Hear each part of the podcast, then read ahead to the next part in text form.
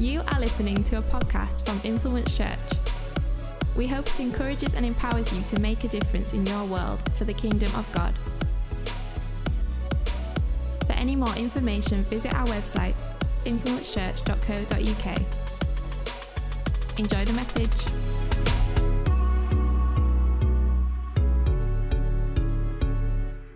One of the things I have discovered as I get older is that I find it harder to make choices, to make decisions. I don't know whether it's just because there are so many more choices available to me these days, but I kind of tend to agonize over decisions a lot more than I did in my younger days. I remember before uh, Judy and I got married, we um, needed to buy a bed, okay, because I realized that Judy's single bed was not going to be the answer once we were married. So we had to buy a bed. So uh, one day we went 100 yards up the road, went to the bed shop, we had a look round, we saw one that we liked, and we bought it. It was quite a simple process. We bought it, we paid for it, and then a few days later, somebody delivered it. And then we had to make the bed. And that put a whole new spin on the whole idea of making the bed because I thought making the bed was just putting the sheets on. We had to construct the bed, and it was a, a whole hour or two effort to make the bed. But in, that was a simple decision. Now, if I was faced with buying a bed right now, uh, I would be thinking about a whole load of things. You know, do we want a double bed or a king size or a super king size? Do we want it to be wood or metal? Do we want it to be uh, antique pine or natural pine or oak? Do we want spindles or slats? Do we want, uh, what sort of mattress do we want? Is it going to be something that's going to be in keeping with the rest of the furniture in our room? Can we get it through the door? I'd be thinking about all these different things and often paralyzed into inaction because I've got too many choices to make. And sometimes we can paralyze ourselves into inaction when we have choices to make. Now, not every choice that we make is going to have world changing implications. Which bed we chose was not actually of great importance. But I want to say there are choices that we have to make that are very important ones and actually can determine factors in our future and actually in the future of other people. And as we continue our topic, the pursuit of God, I want to look at someone who had to make an instant, life changing choice a choice to pursue the things of God. And that man is a man called Elisha in the Old Testament. The background story involves his predecessor, Elijah. So we're going to talk a little bit about Elijah first, and then we're going to talk about Elisha, because their two lives are kind of intertwined together. And I think probably many of us if we've been around church for very much time, are quite familiar with some of the things that happened in Elijah's life. He was a prophet in the Old Testament who does some amazing things. He's a man of faith. He proclaims a drought, and it happens. He pronounces that a woman will get pregnant, and she does. The boy dies, and he brings him back to life. He prays for rain, and rain comes. At Mount Carmel, he calls down fire from heaven, and heaven comes. So we've got this man, Elijah. He's a man with a dramatic ministry. It seems as though everything that he does is quite dramatic, but also he has a dramatic crisis in his own life.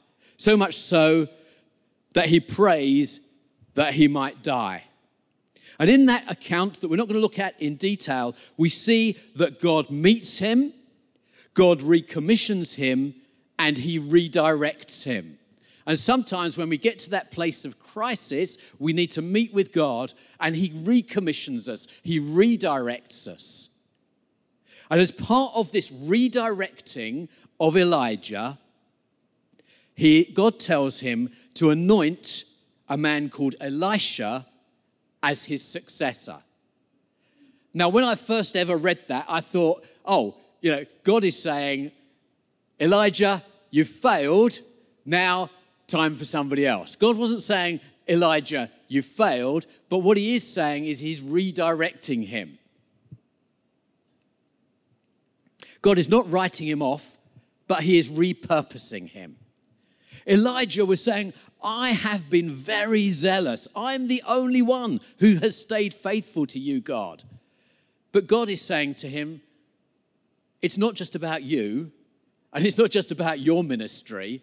Actually, you're not the only one who's been zealous. You're not the only one who has been faithful. Actually, there have been hundreds who have been faithful. But Elijah, his, his focus is narrowed down onto himself and his own ministry.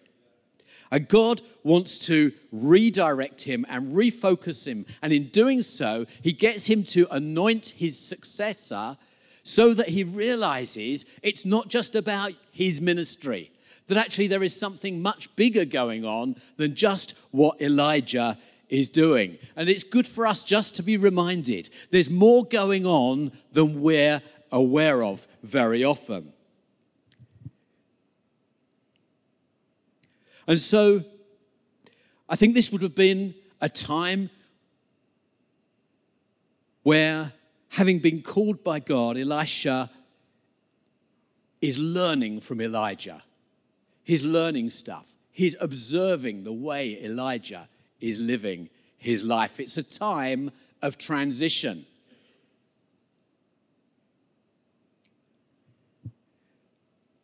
It would have been a time of mentoring. And it could be argued that although Elijah did some amazing things, those dramatic stories that we know about, actually his greatest success was his successor. The greatest success in Elijah's life was what Elisha did. Because Elisha did far more ministries, uh, far more miracles than Elijah did. His ministry lasted twice as long. He interacted with far, far more people than Elijah ever did. He counseled numerous kings. So Elisha had this very fruitful ministry, but Elijah had a part to play in it in that time when they were walking together. Our greatest success can be the success of the lives of people that we invest in. I want to encourage us to be people who invest in the lives of other people. I've got a friend, uh, he, um, I remember he, he, him talking about how uh, he wanted to be a history maker. And I thought it's great to have that desire to make a real difference. But how much better to want to make other people history makers, to actually reproduce what you have got into other people's lives so they can become history makers. And I think we want to be that kind of a church. You know, our vision for the church is that we should be equipped to make a difference in our world, each one of us as individuals. Our vision isn't just for a few people to do some things, it's that we should all be equipped, that we should all make a difference. And so I want to encourage us that this is something that we need to be active in. It's not going to just happen by us being passive. And so we need to be what I would call a disciple making community, where we are making disciples of one another, training one another, equipping one another, mentoring one another so that we can all be history makers, so that we can be a history making church that makes a big impact on our communities. So we need to invest in others. But when Elijah was investing in Elisha, he wasn't trying to make a clone of himself. He wasn't just trying to make a carbon copy of himself, because Elisha, as you read the story further on, is actually a very different personality. He's a different guy. He does some of the same miracles, but actually he is a different person in his own right. So we're not trying to make clones of one another. We're trying to release one another to be the person that God has made us to be, to have the impact that he has made us to have.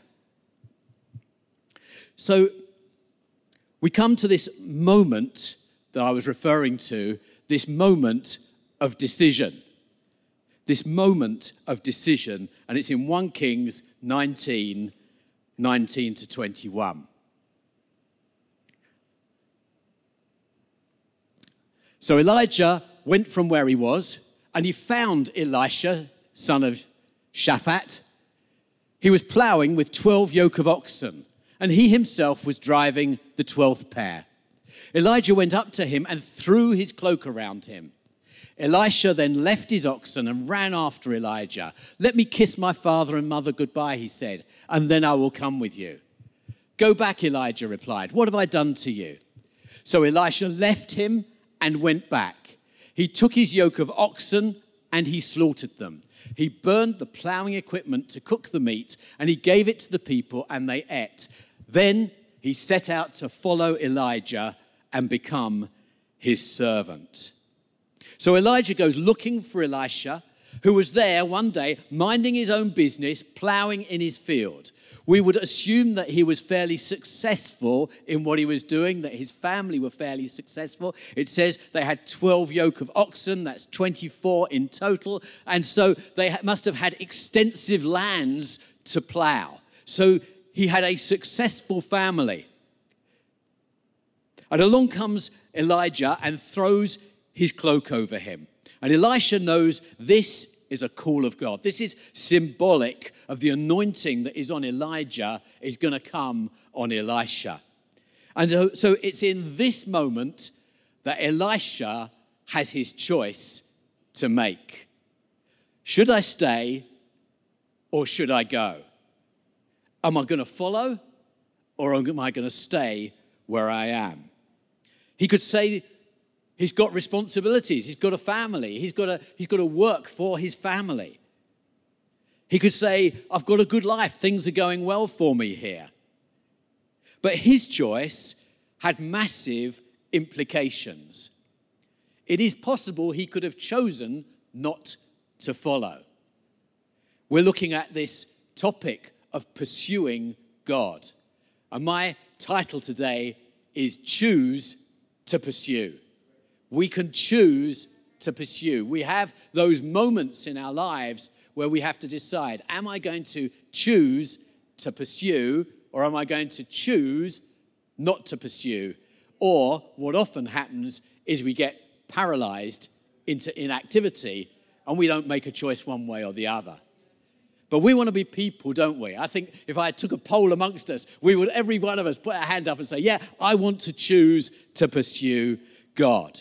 But his choice had massive implications for the whole of history. For the whole of the people of Israel, his choices made a difference. My choice of which bed I was buying had very little implications for anybody else. But his choice had massive implications. And I want to say that some of the choices we make have massive implications, not just for our own lives, but for the lives of other people. Mark Varghese at Rise, he talked about the butterfly effect, this idea that a butterfly flapping its wings in one part of the world has an effect on the other part of the world, and he called it the eternity effect.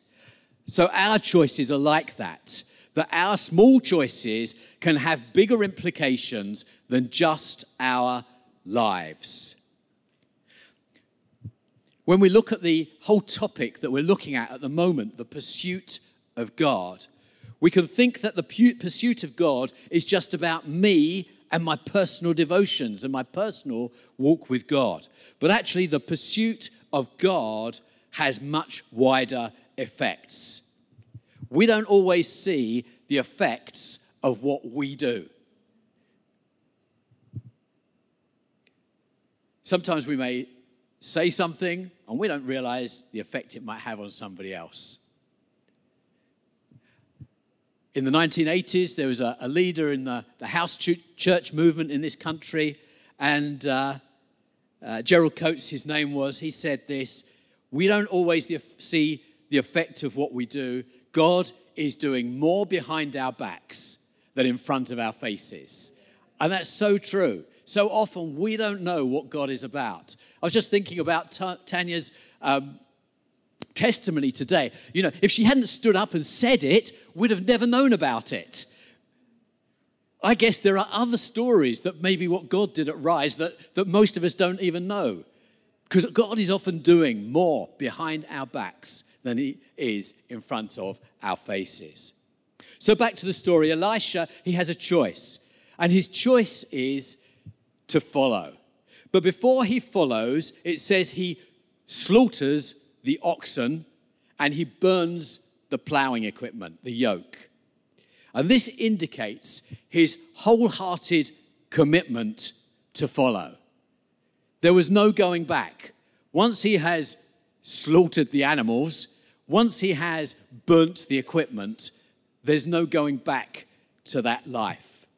He was destroying his previous means of income. He was destroying his previous activity. He was destroying everything that anchored him to his current life and saying, I am choosing to pursue by following Elijah. There was no time for him to research whether this was a good decision or not, to weigh up the pros and cons. No time for a backup plan. I don't know about you, but I love a backup plan. I love to, if, if I'm going to make a choice, I think, and if it all goes wrong, then at least I've got a get out clause or I've got a backup plan. But actually, for Elisha, there was no backup plan. He had slaughtered the oxen, he had burnt the ploughing equipment. We see a similarity with Peter. Peter, who leaves his nets to follow Jesus. But when I was thinking about this, uh, this passage, I was thinking, you know what? There is a problem for us here. And the problem for us is how we interpret this into our lives. Because it sounds very exciting and very noble and somewhat frightening what Elisha does. But for most of us, when we are called or commissioned by God, it doesn't require us to leave our jobs. It doesn't require us to leave our family. It doesn't require us to leave home in the same way that it did for Elisha and Peter. So, for most of us, in our choice to pursue, we do it staying where we are. And actually, some, in some ways, that's harder for us to do. It's actually easier to leave, to physically leave something behind than to stay where you are and follow. And I want to say this because it's important that sometimes we need, we need to sort of change our, our thinking a little bit. Because I want to say a calling or a commission that, like Elisha, like Peter, involves a change of employment or change of location is not more valuable than one where you stay where you are. There's no one is really good and one is, well, it's good, but it's all right. No, actually, both are equal in value. Judy and I, we have moved house three times uh, in response to what we feel God has said to us. We have made that decision. But what I want to say is that is no more important or no more valuable than someone who stays in the same house and the same job for their whole life. Actually, both are equally valuable. And so we need to actually take hold of the value of leaving something behind in our minds, even though we may not leave something behind physically. You know, sometimes we can elevate the concept of full time ministry, being employed by the church or a Christian organization, as somehow that is more valuable than being a volunteer. Actually, no, neither are more valuable, neither are more important. Actually, both are really, really important. I've been employed by churches, I've been part time employed by churches, I've worked voluntarily for churches. None is more important than the other. But sometimes what we can do is we can see other people who are in full time ministry and we can think, well, they are more important than me. My role is not very important. And we need to turn that on its head. Actually, we need to say, we are all in full time ministry. Actually, the moment that we were called by God, we were called into full time ministry, full time serving Him. It's not that there are some who are called to full time ministry and the rest of us we don't really count. No, we all count. We're all important, all valuable. God wants to use every single one of us. And so we may not leave our job in the way that Elisha did, but actually we still choose to pursue Him. We might not burn the yoke or leave the nets physically, but we follow him. It's the same with the concept of mission. So, so a mission, when I was a, a, a young Christian, I remember going to a church service and there was a, a missionary who was back from the mission field. And I thought, this person must be a super Christian. Yeah, because they have made such a sacrifice. They are so dedicated. They must be so close to God because they have left the country they were in and gone to another country. But the reality is that actually every Christian is on a mission. You don't have to go to another country to be on a mission. You don't have to go to another town to be on a mission. You don't even sometimes even need to leave your front door to be on mission. Sometimes your mission is actually in your household. Actually, we're on mission wherever we are. And so we may not do what some people are called to do, which is to leave and go to another country. We may not be called to go and work for Christian organization, but actually our sense of calling and dedication and choice to pursue Him is of equal value and can be equally effective in changing the lives of other people. Every Christian should be on mission all the time. So, actually, it's equally radical to stay where we are and to follow Jesus and be devoted to Him and His purpose where we are. Elisha burnt the yoke, Peter left his nets. But Jesus, he said this to every one of us. He said, Take up your cross daily and follow me. Take up your cross daily and pursue me. And so, taking up our cross daily may not mean changing our job, may not mean moving location. We do it where we are. Take up your cross daily and follow me. Not just a one off case of burning your yoke or leaving your nets, but ongoing devotion on a daily basis to take up your cross in the same location, in your same daily routine, and following Him. And do you know what? I believe with all of my heart, God loves that. God loves it. And it may not seem very dramatic. It's not as dramatic as, as, as having a great bonfire of all your stuff.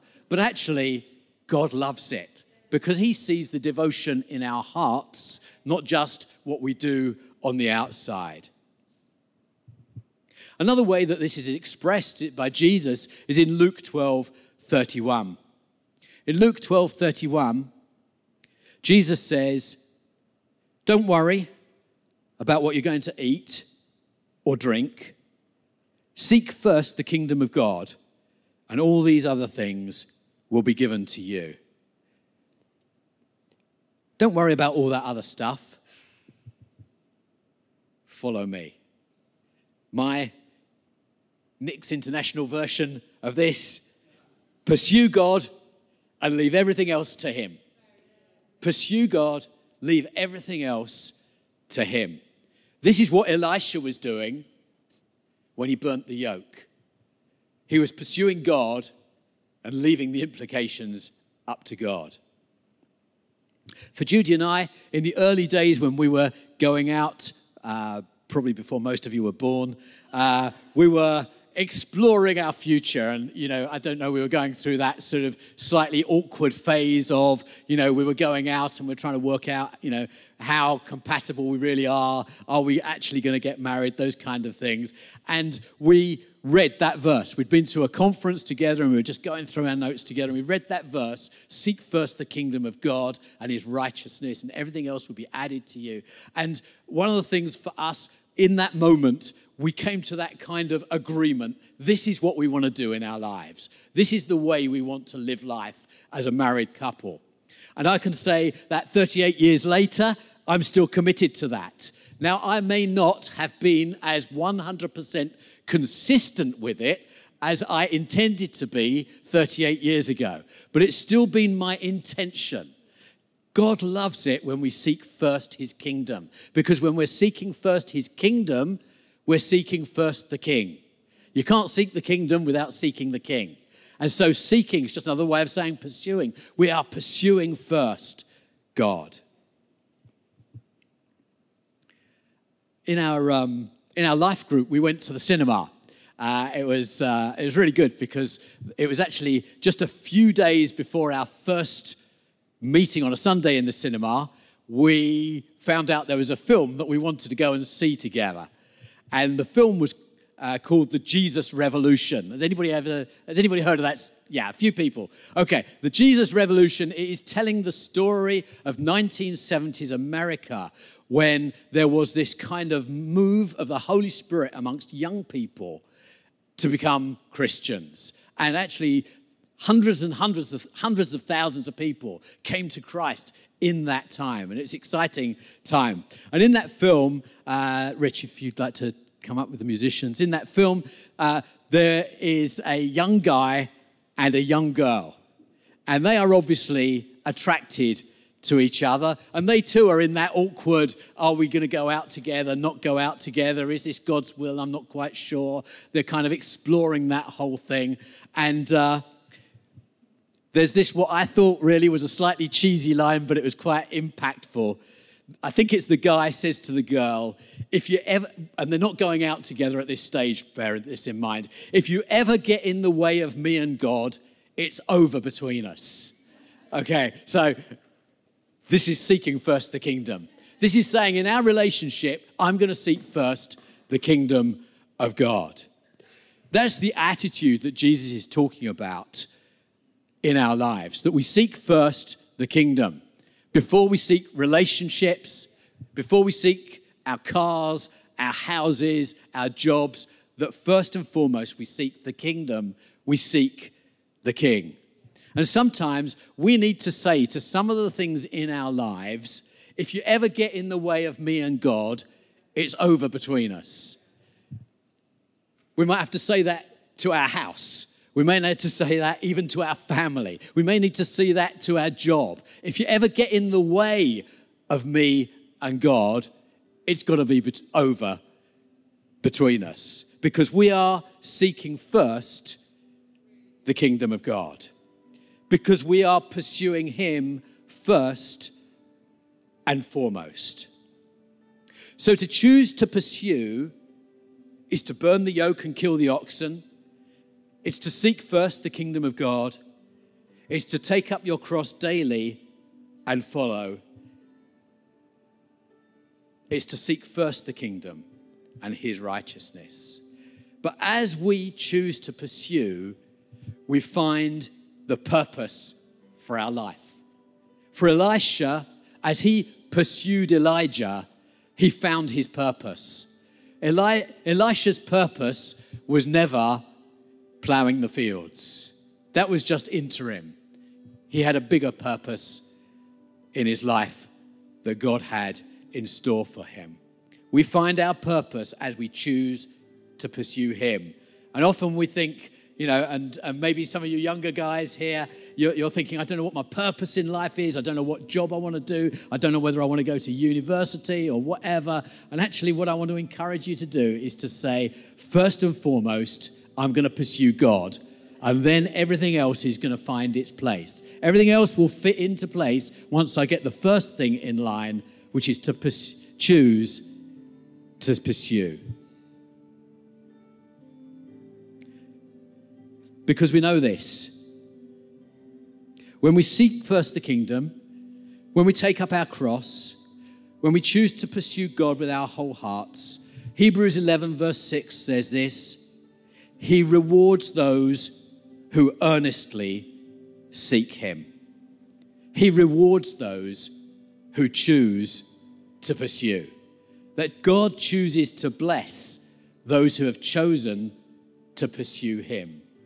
And so our choosing to pursue isn't just taking on a rubbish life, actually, it's finding our purpose and discovering His blessing.